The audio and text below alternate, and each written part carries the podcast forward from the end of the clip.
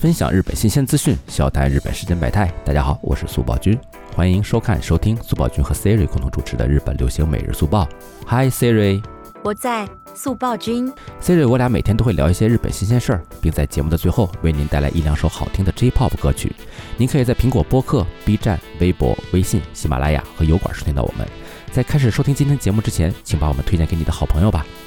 哎，希瑞，快到元旦和春节了，全球疫情这么严重，想宅在家哪儿都不出去啊？有什么打发时间的好东西推荐吗？那就不能不说最近火爆全球的游戏《赛博朋克2077》了吧？你买了吗，速道君？哎，我的麦克玩不了啊！听说它在 PS 四上面的优化不到位，PS 五呢又是各地缺货，还被集体起诉了，所以再等等吧。谨慎一点也是好事，毕竟因为一开始大家太过冲动消费，前几天还引发了退货潮。是啊。不管怎么样啊，这个风格呢，我还是很喜欢的。对于未来世界的一种幻想，结合现实与科技，说不好未来就是这样呢，对吧？那我们还是先来介绍一下这个游戏吧。你来帮我调取一下官方资料，跟大家讲讲吧。我早就准备好了。赛博朋克2077是知名游戏巫师系列开发商开发制作的一款角色扮演游戏，故事设定在黑暗腐败、科技高度发达的未来世界中，并且兼有开放世界元素与。RPG 机制背景为二零七七年美国加利福尼亚州的赛博朋克风格反乌托邦式城市夜之城。玩家在这一开放世界中扮演名为 V 的雇佣兵。我玩过巫师的，画面非常不错，但是呢，剧情就有点可怕了。还记得有一个任务是叫我去井底捉女鬼，把我吓死了。这个游戏公司 CD Projekt 虽然出品不多，但是呢，给我留下了很深刻的印象。国内的玩家呢，还给他起了一个特别亲切的名字，叫波兰懒驴。正是因为巫师的成功，所以玩家对赛博朋克2077的期待都非常高。加上跳票了三次，更是让大家期待度大涨。是啊，我记得那天啊，我打开朋友圈和微博，都是各路的朋友在分享下载这个游戏的截图。因为体积很大，所以很多人啊，上班前就开始下载，然后下班后呢才能开始玩。感觉上次出现这种游戏热潮还是三月的动物森友会。只不过赛博朋克对机器的要求更高。是啊，感觉很多人啊都是跟风，没有搞懂这个游戏到底是什么意思。其实呢，也不是很了解赛博朋克。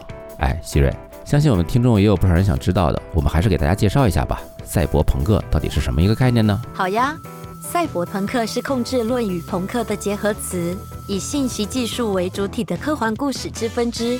故事背景大都建立于低端生活与高等科技的结合，通常拥有先进的科学技术。在以一定程度崩坏的社会结构做对比，剧情框架通常关于社会秩序受到政府或财团或秘密组织的高度控制，而角色利用其中的漏洞做出了某种突破。其实，如果大家很难想象的话呢，可以参考一下那部很火的英剧《黑镜》，里面的设定呢就有赛博朋克的影子。今年大热的美剧《西部世界》的第三季啊，我感觉呢其实也有点赛博朋克风。在一个科技高速发达的社会上，我们的生活就很贫苦，而且呢还被一些组织所控制，形成了一种反差，描写科技发达社会下的腐朽与人性的堕落。对于未来呢，做出悲观的预言，基本呢都是带有反乌托邦和悲观主义色彩。其实说到赛博朋克呢，就不得不提一下蒸汽朋克。今天我们简单介绍一下什么是蒸汽朋克啊，以后找机会呢做一期详细的内容。蒸汽呢是代表以蒸汽机为动力的大型机器。蒸汽朋克的世界观呢与赛博朋克相反。是落后与先进共存，魔法与科技共存，精神上追求乌托邦的理想。而且呢，蒸汽朋克的作品往往都依靠某种假设的新科技，比如通过新能源、新机械、新材料、新交通方式等等，展现一个平行于十九世纪西方世界的架空世界观，具有虚构和怀旧等特点。如果不知道是什么样的感觉呢？其实可以想象一下宫崎骏的一些作品就知道了，比如《哈尔的移动城堡》里边的蒸汽机房屋，《红猪》里面的战斗机。天空之城里边欧洲风格建筑等等。对呀，蒸汽朋克也有很多经典作品。同时，赛博朋克风的代表的经典作品有电影《银翼杀手》《攻壳机动队》。说到《攻壳机动队》啊，那就有的说了。它的原作呢是日本漫画家侍郎正宗一九八九年在讲谈社周刊《央马卡基》上连载的漫画，讲述了在未来的日本啊，通过科技网络技术和人体电子机械化技术的快速发展，电脑犯罪呢也越来越猖狂，越来越复杂。所以呢，政府成立了特殊部门公安九课，去打击犯罪分子。而主人公替素子呢，就是这个部队的一员。对，而且她还是我非常喜欢的大姐姐形象，是剧情中的同类型生化人中的第一个，除了大脑以外，基本都改造成了生化人。乍一看呢，生化人好像十分炫酷，但是其实呢，作品本身充满了对肉体和灵魂的思考。就是如果一个人全身都是机器的话，那么他还是人类吗？如果一个机器宣称自己有记忆，那么他是否又能被称为人类呢？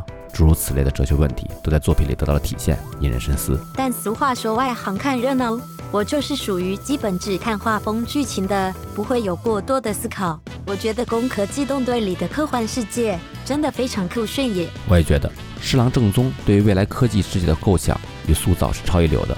可以说，《攻壳机动队》是赛博朋克乃至整个科幻界都不可或缺的经典作品。特别是九五版的《攻壳机动队》，更是给欧美电影人非常多的灵感。你像《黑客帝国》，就是受到了《攻壳机动队》的影响而制作的，这也是赛博朋克里时不时会出现日本元素的原因吧？对，其实赛博朋克的各种作品中也会经常出现大量日本元素。一般被认为是赛博朋克起源的《神经流浪者》故事舞台就设在日本一个叫千叶城的地方，应该是以现实中的千叶市为原型。在赛博朋克作品中描述的日本社会是典型的高速发展下产生的激烈贫富差距与矛盾，一边呢是越来越先进、科技感十足的新大楼，一边呢是挤在矮旧平房内被社会淘汰的小混混。其实很多大城市呢都有这样的问题。某种意义上来说，我们以不同的形式，现在也身处赛博朋克的社会中吧。哇！感觉你这么说也很有道理耶，特别是赛博朋克元素中经常会出现霓虹灯，感觉很像东京涩谷。嗯，涩谷呢也是赛博朋克作品经常去的取景地方。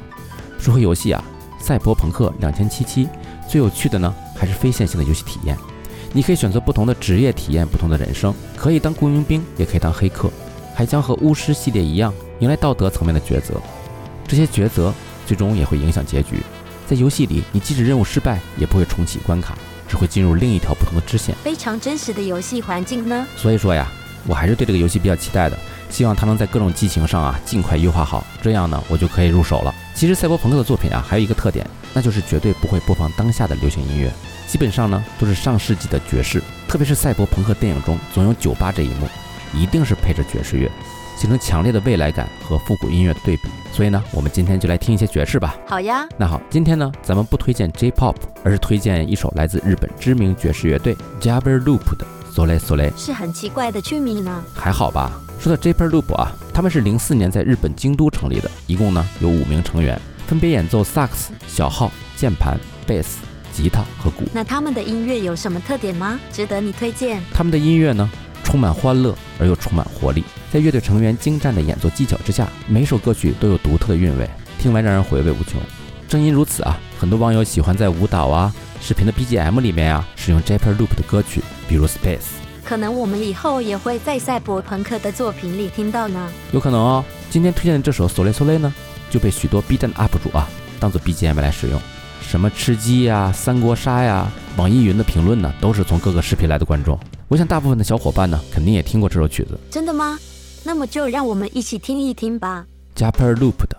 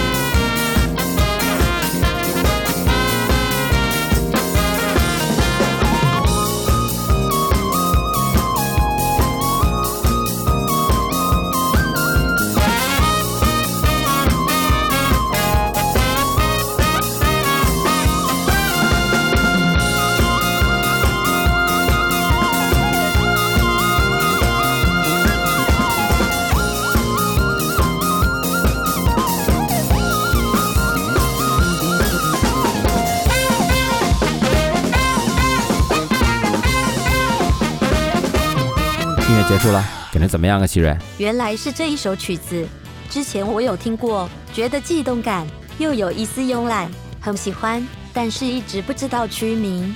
今天终于知道了，终于知道了吧？我觉得这首音乐呢，真是百搭的音乐了。另一首《Space》呢，也是很多人认识他们的途径。这首音乐呢，是林浅都和铃鹿央视主演的《咖啡之歌》的主题曲，非常好听，也非常推荐。感觉听完很适合入睡呢。那么就安静的睡觉吧。今天的节目就到这儿了，别忘了点赞关注起来哦。相关信息都可以在我们的苹果播客、B 站、微博、微信、喜马拉雅和油管查询与收听，搜索关键词“日本流行每日速报”即可。感兴趣的小伙伴欢迎查看。我们明天见，见，拜拜。